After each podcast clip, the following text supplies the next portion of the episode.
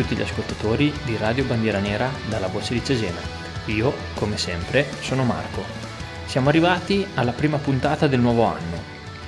Prima puntata del 2022 che cade in una data decisamente importante sia per la storia più recente della nostra bimillenaria nazione, sia per tutti quei ragazzi e per tutte quelle ragazze che ancora oggi tengono viva quella fiamma, quella fiaccola che ha illuminato il nostro passato brucia ancora nel presente e, ne siamo sicuri, splenderà nel futuro. Oggi infatti, venerdì 7 gennaio, ricorre il 44 anniversario della strage di H. Larenzia, il pluriomicidio avvenuto a Roma, nella nostra capitale quindi, tra il tardo pomeriggio e la sera del 7 gennaio 1978. Prima di iniziare eh, con la puntata odierna, ci fermiamo subito con la prima pausa musicale e ci andiamo ad ascoltare la canzone dei 270 bis, Claretta e Ben.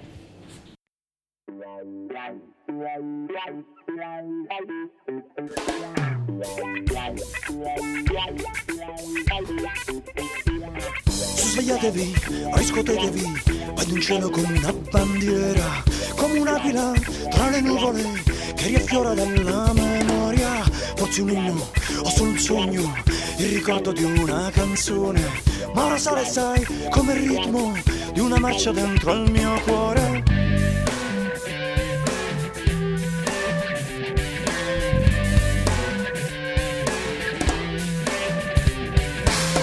Han ballato sui loro corpi, ha sputato sul loro nome, hanno scosso le loro tombe, ma non li possono cancellare. Vuoi vederli sai, sono tutti qui, con le braccia levate al sole, sono tutti qui, io li vedo, con fiori su piazzale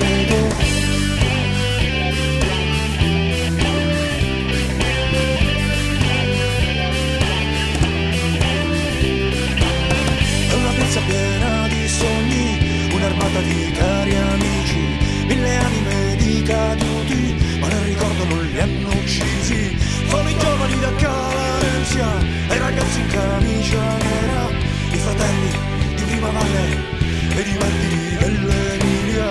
E ora sono qui, sono per sempre qui, sono tornati a marciare ancora, dalle carceri, dalle foibe, dagli scrigni della memoria. Mille me, mille dietro, e altri mille per ogni lato. È difficile, ma ci credo, cavo fiori su piazzale Loreto.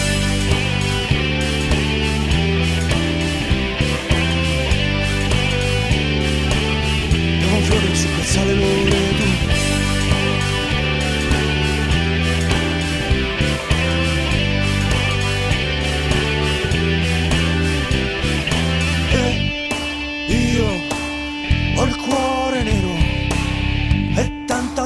gente mi vorrebbe al cimitero ma io ho il cuore nero e me ne frego e sputo in faccia al mondo intero ma io ho il cuore nero e tanta gente mi vorrebbe al cimitero ma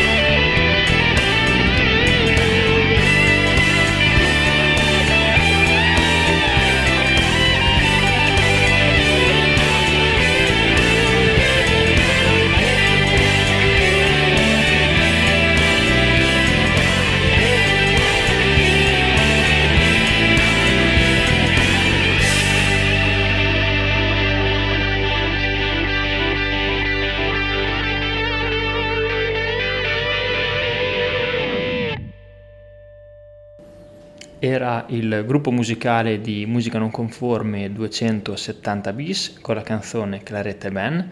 Noi siamo la voce di Cesena e oggi qui su Radio Bandiera Nera, in questa importante data, vale a dire quella del 7 gennaio, vi parleremo dei fatti di H. Larenzia. Come eh, ricordato in apertura di puntata, siamo a Roma, agli inizi del gennaio del 1978 e il nostro paese è nel pieno di quelli che oggi sono conosciuti come gli anni di piombo. La giornata del 7 gennaio 1978 è uno snodo cruciale però, appunto eh, nella storia italiana, in quanto i giovani che fanno politica nelle fila del fronte della gioventù o comunque del movimento sociale italiano, più in generale che all'epoca si riteneva militante, tra virgolette, di destra, Oltre ad essere il ripetuto bersaglio del fuoco proveniente dal terrorismo rosso, capisce che si deve guardare anche eh, dal fuoco proveniente dallo Stato. Sono le ore 18.20 e cinque militanti missini stanno uscendo dalla sezione di via Calarenzia, via dedicata alla moglie del pastore Faustolo, il quale soccorse i gemelli Romolo e Remo. Eh, dicevamo 5 militanti missini eh, intenti ad uscire dalla sezione di via Calarenzia per eh, andare a, effettura, a effettuare scusate, un volantinaggio per pubblicizzare un, co- un, concerto del gruppo Amici del Vento, eh, storica band di musica alternativa. Appena usciti dal portone della sezione, appunto, i cinque sono però al bersaglio di colpi partiti da diverse armi automatiche eh, colpi sparati da un gruppo di fuoco composto da 5 o 6 terroristi. Uno dei militanti missini, Franco Bigonzetti, appena 20 anni e iscritto al primo anno di medicina e chirurgia, rimane al suolo, colpito mortalmente dal piombo rosso.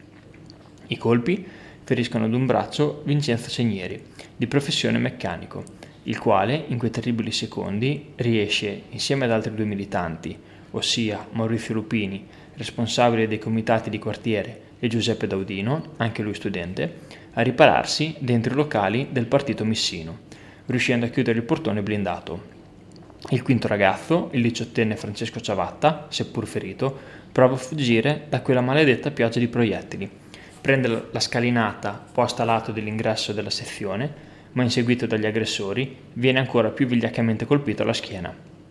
Morirà poi in ambulanza nel disperato tentativo di raggiungere l'ospedale. Qualche mese più tardi, il padre di Ciavatta, non riuscendo a sopportare tale dolore, si tolse la vita bevendo una bottiglia di acido muriatico che gli corrose tutte le labbra. La notizia dell'agguato alla sede missina rimbalza velocemente alle altre sezioni della capitale e in poco tempo una folla sgomenta, composta per lo più da militanti e attivisti, si presenta nel luogo dell'attentato.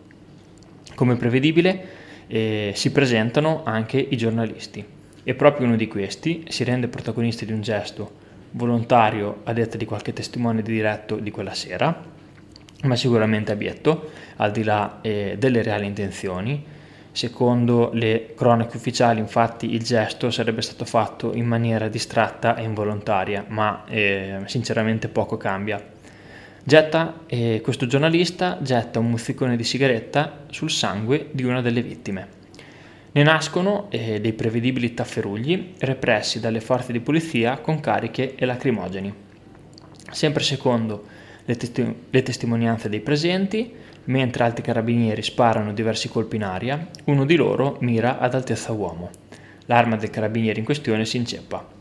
L'ufficiale quindi si fa consegnare la pistola dal suo attendente e spara di nuovo, questa volta centrando in piena fronte il diciannovenne Stefano Recchioni, militante della sezione di Colle Oppio, nonché chitarrista del gruppo sempre di musica alternativa Janus.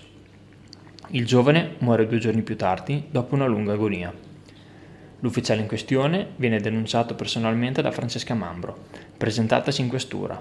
In un primo momento Infatti, gli stessi militanti che condividevano l'esperienza politica di Bigonzetti, Ciavatta e Recchioni si fecero promotori di una campagna firme per denunciare l'ufficiale. Iniziativa subito colpevolmente stoppata dai dirigenti del Movimento Sociale Italiano, i quali rifiutarono di testimoniare per non pregiudicare la loro immagine nei confronti delle forze dell'ordine. E sarà quindi proprio questo particolare che provocherà tanti malumori, se così vogliamo chiamarli, tra i ragazzi del fronte della gioventù e del movimento sociale italiano, tanto che in diversi si staccheranno da questi organi ufficiali e si aprirà un capitolo diverso all'interno di quelli che, come abbiamo detto in apertura di blocco, sono appunto conosciuti come anni di piombo.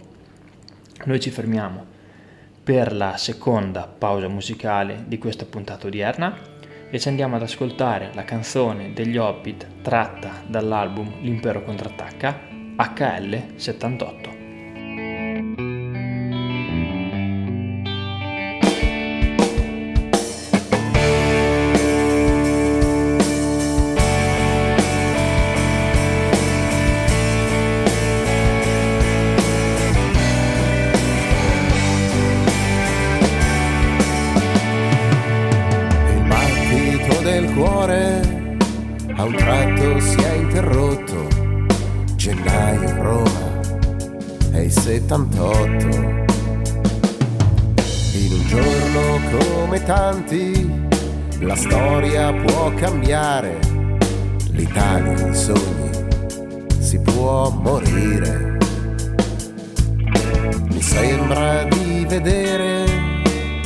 inchiostro dei giornali, agguato proletario, uccide reazionari. E se guardo le tue mani, il ferro che ci tieni, fallo cantare. E c'è sangue in terra, ci sta odio tra la folla, ci sta un grido. Oh.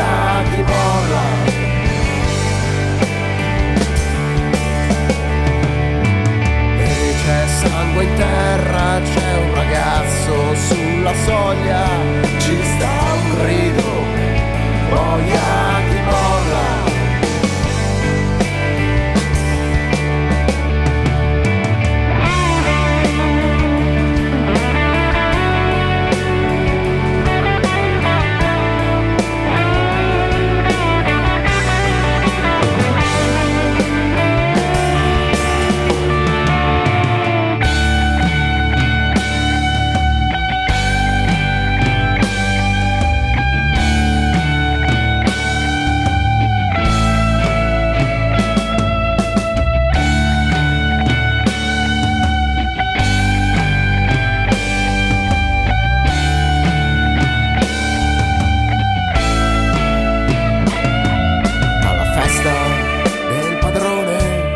che il servo vuol giocare in fronte aveva un marchio nei secoli fedele.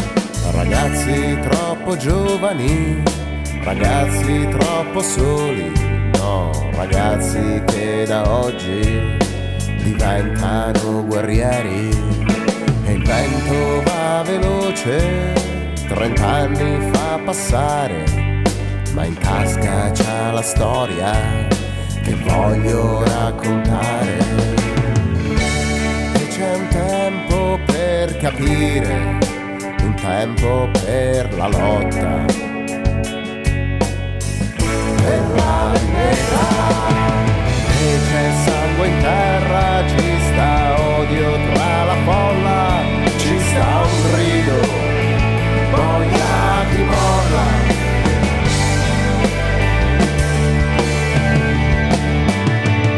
c'è sangue in terra, c'è un ragazzo sulla soglia, ci sta un grido, voglia di morte.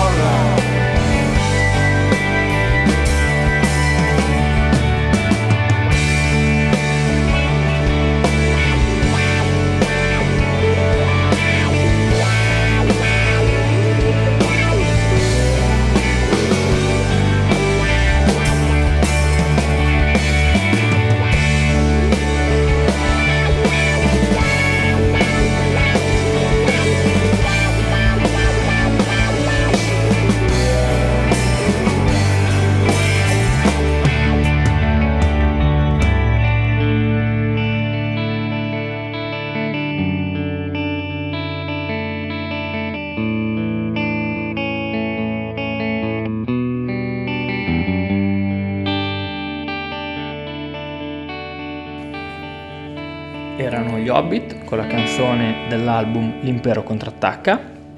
La canzone si chiama HL78 e appunto H. Larenzia, o meglio i fatti del 7 gennaio 1978, sono il, um, l'argomento di cui trattiamo nella puntata odierna della voce di Cesena. Quella di H. Larenzia, avvenuta, eh, lo ricordiamo, nel giorno di sabato 7 gennaio 1978, è una strage rimasta incredibilmente senza colpevoli. Incredibilmente eh, però fino a un certo punto, perché eh, questi morti sono da sempre considerati morti di serie B. In fondo, all'Italia democratica e antifascista non importava, e forse non importa ancora oggi, che a versare sangue su quell'asfalto siano stati dei giovani neofascisti.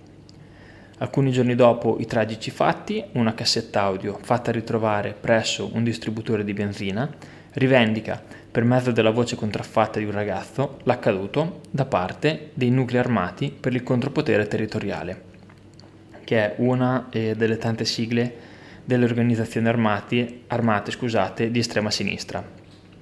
Le indagini non portarono a nulla Edoardo Sivori, il capitano dei carabinieri accusato dell'omicidio di Stefano Recchioni, fu scagionato in base a una perizia balistica, sostenente che il calibro del proiettile non sarebbe stato in uso all'arma dei carabinieri, e successivamente nel 1983 scagionato con sentenza di proscioglimento definitiva.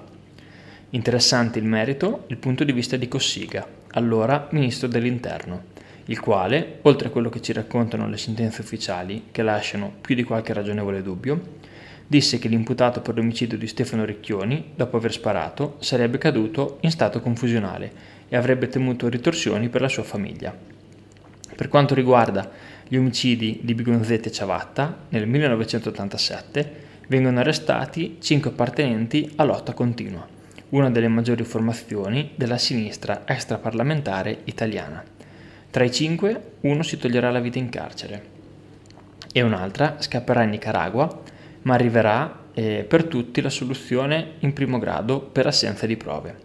Controverso anche il ritrovamento di una delle armi utilizzate nell'agguato, una mitraglietta Scorpion, piccola pistola mitragliatrice quindi, rinvenuta nel 1988 a Milano in un covo delle Brigate Rosse quella stessa arma, che gli esami balistici assicurano sia stata usata in altri tre altri omicidi delle Brigate Rosse, l'omicidio eh, dell'economista Ezio Tarantelli nel 1985, dell'ex sindaco di Firenze Lando Conti nel 1986 e del senatore democristiano Roberto Ruffilli nel 1988. Di quest'arma e appunto sappiamo, ma solamente eh, dal 2013 in seguito a un'interpellanza parlamentare che fu, acquisita, eh, che fu acquistata l'arma scusate, nel 1971 dal cantante e appassionato d'armi Jimmy Fontana, il quale sei anni più tardi, nel 1977, la vendette a un commissario di polizia. Non sappiamo però come questa sia arrivata in mano ai terroristi rossi. Noi ci fermiamo per la terza pausa musicale di oggi e ci andiamo ad ascoltare il brano del gruppo Time Bombs per non dimenticare.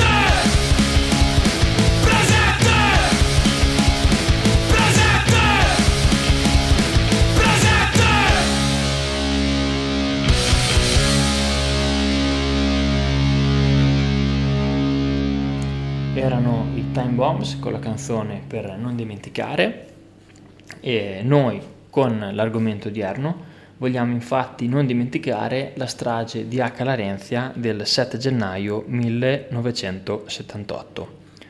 La scia di morte dei fatti di H. Larenzia non si ferma eh, infatti a quanto riportato nei blocchi precedenti.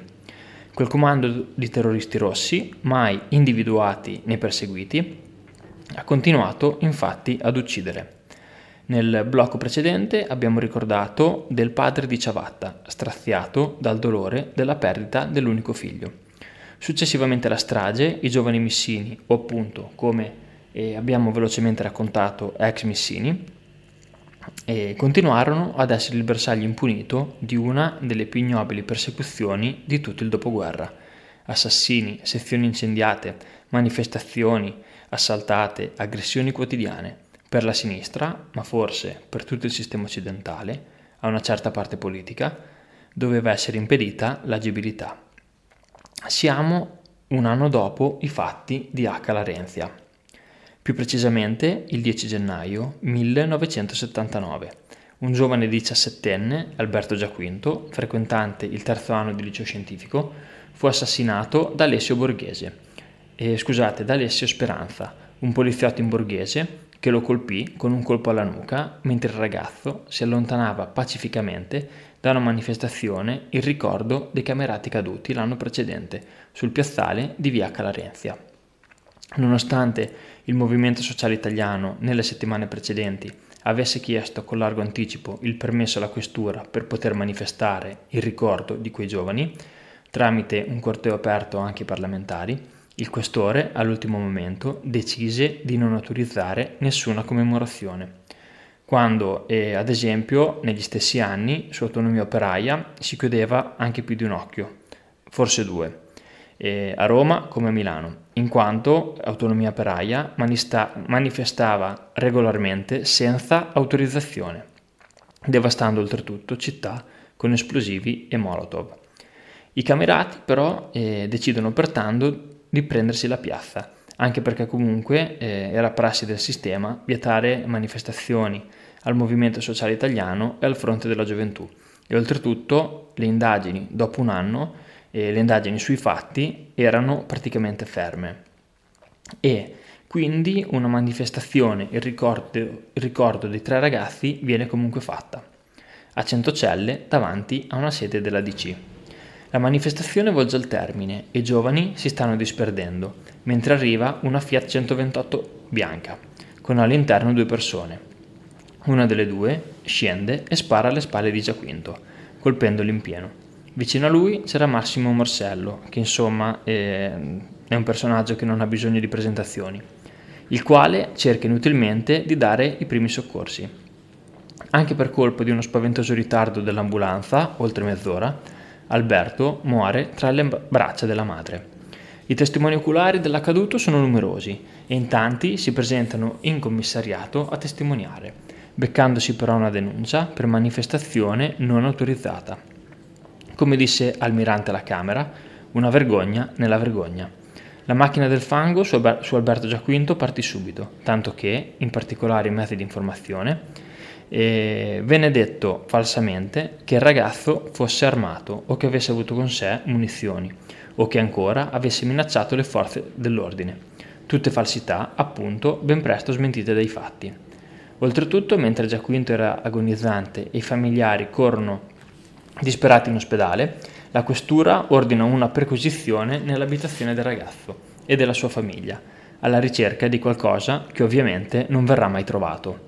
Oltretutto, se non fosse stato per la disperata determinazione del padre Teodoro, probabilmente anche questo omicidio sarebbe rimasto senza colpevoli, dal momento eh, che per giorni il Ministero rifiutò ogni riscontro eh, e le indagini comunque latitavano. E il padre di Giaquinto Pagò quindi di, di, tasca propria un'agenzia investigativa privata che sentì centinaia di testimoni tra i partecipanti alla manifestazione, residenti del luogo e commercianti della zona. Poi, per mezzo di un'interrogazione parlamentare, Almirante fornì al Viminale il nome del colpevole, ma nonostante ciò Le denunce per manifestazione non autorizzata e ai testimoni rimasero. Sul piano processuale fu la Corte di Cassazione a stabilire che a, par- che a sparare ad Alberto Giaquinto fu effettivamente Speranza. Noi ci fermiamo per la quarta pausa musicale e ci andiamo ad ascoltare la canzone dei Drittercore con la collaborazione dei Bronson, il singolo Ancora chiederai. Sangue in faccia, schiaffi e sputi. Sogni infranti, sguardi illusi. Tu sei come il fuoco rubato agli dei. Sarò la vendetta e le fatiche per lei. Fino alla morte io sarò per te. Pronto a sputare ogni dente per sempre, tienilo in mente che in questo inferno di pace apparente, se perdi la rotta perita, cadi ciò che è stato, non rimane niente. Ora non c'è niente, la gente sui social fa gara chi è più deficiente, chi ancora le schifa le merde, chi si imborghesisce si sente, quel sangue sull'asfalto è sacro. E il nostro viaggio appena iniziato. Sei andato giù, giù, sul fondo è tornato, dalla tua tribù. Non sei mai cambiato.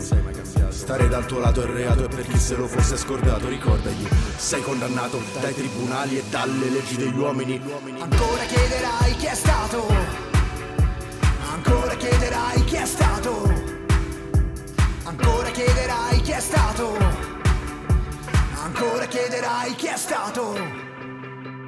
Le nostre vite che scappano via con la corrente del fiume Stice Come i tuoi occhi di bimba di donna dipinti d'azzurro vernice.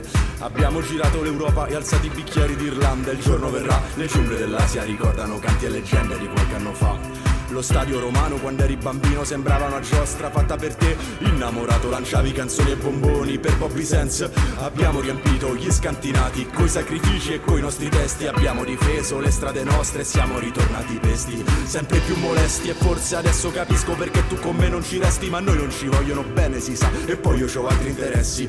E adesso che cosa rimane della gente mia se è rimasta poca? Chi arranca sottopagato, chi sceglie le fionde di coca E ancora mi ha detto una donna che i nostri progetti io li mando in malora. E allora guardando i suoi occhi sul cuore c'ho i tagli di sbagli che io faccio ancora Ma soffia il richiamo del corno Nel nome di un dio ogni giorno Io prego con bombe e mitraglie che portano l'eco di amore profondo. Ancora chiederai chi è stato. Ancora chiederai chi è stato. E ancora chiederai chi è stato, vedo sempre più tirato E chi se n'è andato non è mai tornato. Io su questi passi ci sono restato Non è la teoria delle stringhe Ma qua fare il giusto dipinge Spinge su facce le espressioni grigie Fa paura ed il cuore si stringe Osserva chi scappa o chi E è facile come la spinge Le favole nelle siringhe O perditi sulle tue strisce Non mi interessa più credimi chi. Cerca visir, progetta elisir Su queste strade Oklahoma chi. Da quella promessa riabbasso la testa Dico di sì Che questo cuore quando è stato dato Indietro non torna Immacolato me lo tengo sporco D'inchiostro è passato Sai che te dico ci sono affezionato Danzo sopra e dentro le macerie Io sono il muro, la città, l'ariete Butoci i portoni di ciò che siete Con quei sorrisi non mi convincete Ti lascio il vuoto ed un mondo incantato Una pioggia di bombe come a Stalingrado. E in questo fango sai che ho trovato Riflessi del sole dovunque ho guardato. Domani riparlami di integrità Di chi c'è stato nel fuoco al cazzare. Guarda negli occhi e di la verità Resta con me in questa nostra città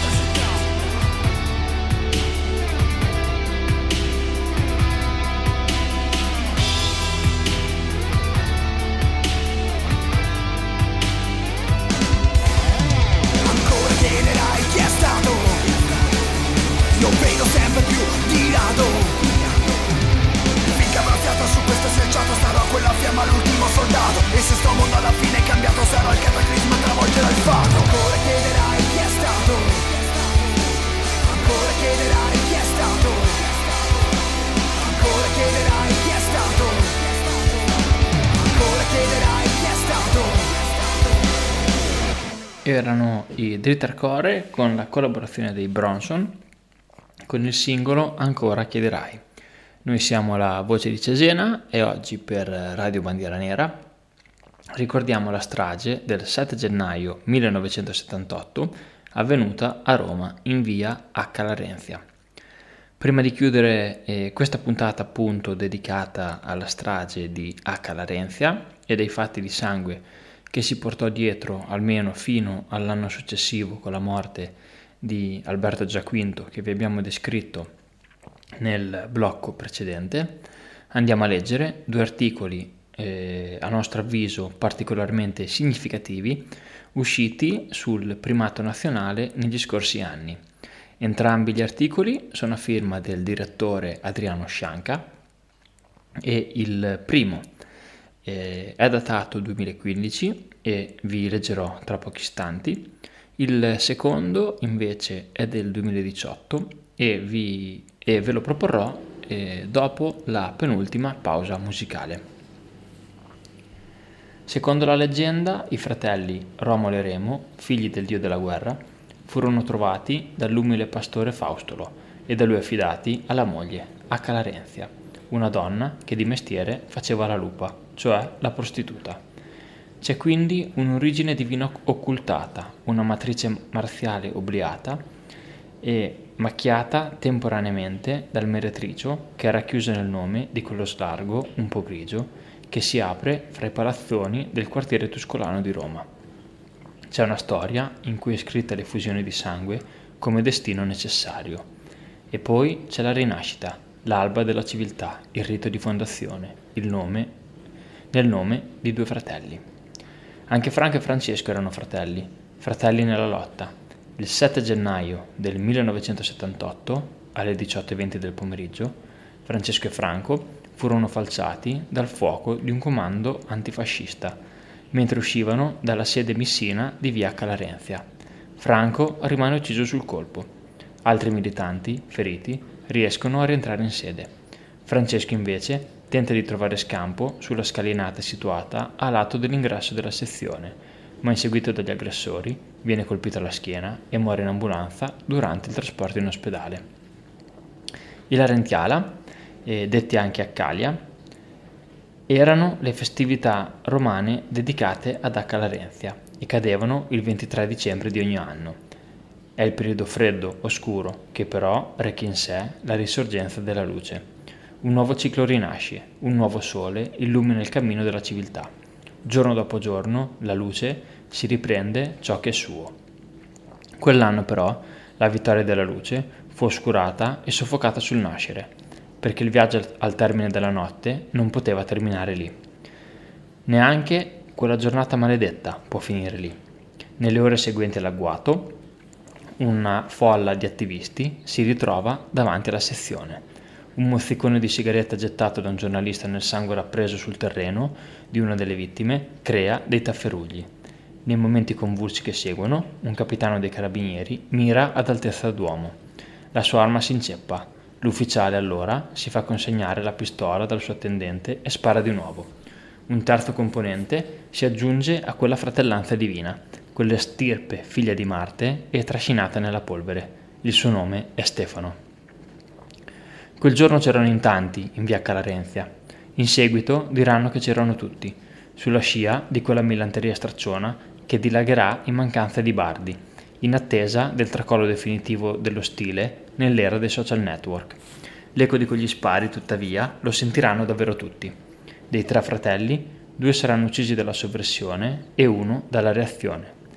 Nascerà su quel selciato il rancore nichilista figlio dell'accerchiamento.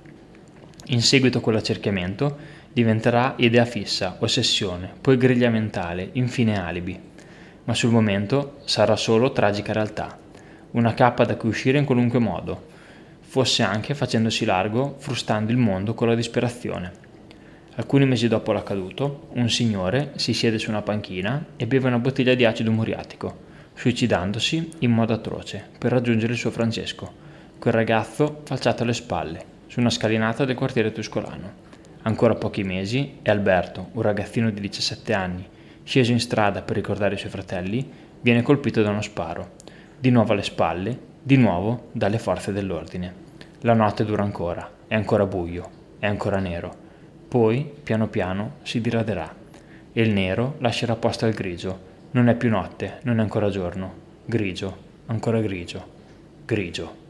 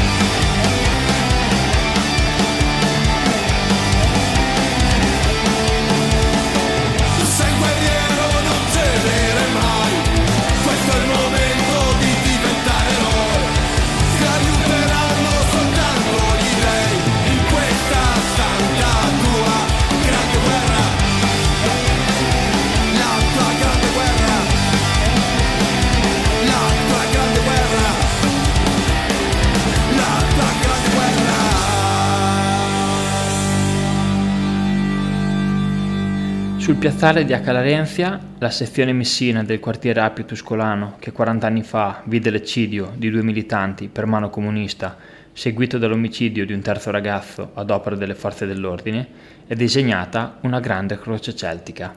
Il simbolo, dai riverberi antichissimi e ricorrente anche in altre forme, la ruota solare per esempio, vede una linea orizzontale, il tempo umano, la storia, la progressività dei fatti, in cui irrompe una linea verticale, il tempo divino, la trascendenza, il sacro. Questo simbolismo descrive bene anche ciò che si è visto ieri per le strade di Roma. Un lungo corteo di diverse migliaia di persone, le stime dei giornali oscillano tra le 5 e le 8 mila presenze, silenzioso, composto, marziale, che ha attraversato una delle città eh, più caotiche d'Italia, una metropoli in cui sono tutti incazzati e sembra quasi impossibile astrarsi dalla quotidianità asfissiante, dal traffico, dalle buche, dagli zingari, dal bus che non passa, dalla metro strapiena, un luogo in cui l'unica forma ascetica concepibile sembra essere l'immersione nel telefonino, nelle cuffiette, nei fatti propri. Eppure, ieri, questo magma di egoismi, nevrosi e clacson si è aperto e ha fatto passare qualcosa d'altro. Nel 2018, a Roma, migliaia di persone si sono ritrovate senza alcun interesse, senza alcuna parola d'ordine, senza che vi fosse alcun diritto da reclamare o alcuna esasperazione sociale a cui dar voce. Quello che nelle manifestazioni politiche in, ses- in senso stretto è un chiaro indice di fallimento, ovvero l'estranità e l'incomprensione di chi ti vede passare, lo scollamento dalla realtà sociale, diventa invece, in occasioni come quella di ieri, un valore aggiunto, un marcatore culturale, una differenza antropologica. Tutto ciò che rompe in queste giornate appare in significativa distonia dalle manifestazioni tipiche del moderno. C'è il silenzio al posto della chiacchiera, c'è la morte al posto della sua rimozione ipocrita, c'è l'impersonalità e la compostezza al posto dell'agitarsi narcisistico. C'è il rito al posto della sciatteria profana. Il presente di H. Larenzia ha più a che fare con il sacro che con la politica in senso stretto, perché questa è la chiamata in presenza dei caduti, qualcosa di sacrale il che testimonia una volta per tutte il limite di certe inchieste giornalistiche che pigramente riciclano gli stessi stereotipi sull'ondata populista, la paura del diverso, fomentata soffiando sulla crisi e via banalizzando. In questo modo i pruriti borghesi di quelli a cui sta benissimo questo mondo, solo con qualche tassa in meno, qualche immigrato in meno e qualche buca coperta in più, finiscono per fagocitare chi invece è realmente altro, chi sa radicarsi in un'origine remota eppure attuale, chi ha il senso del tragico e dell'eroico. E invece, malgrado le convergenze e i dialoghi contingenti che possano verificarsi tra i due mondi su questioni concrete, resta una distanza siderale. Tra i due pianeti c'è tutta una galassia intrisa di sangue e sorrisi.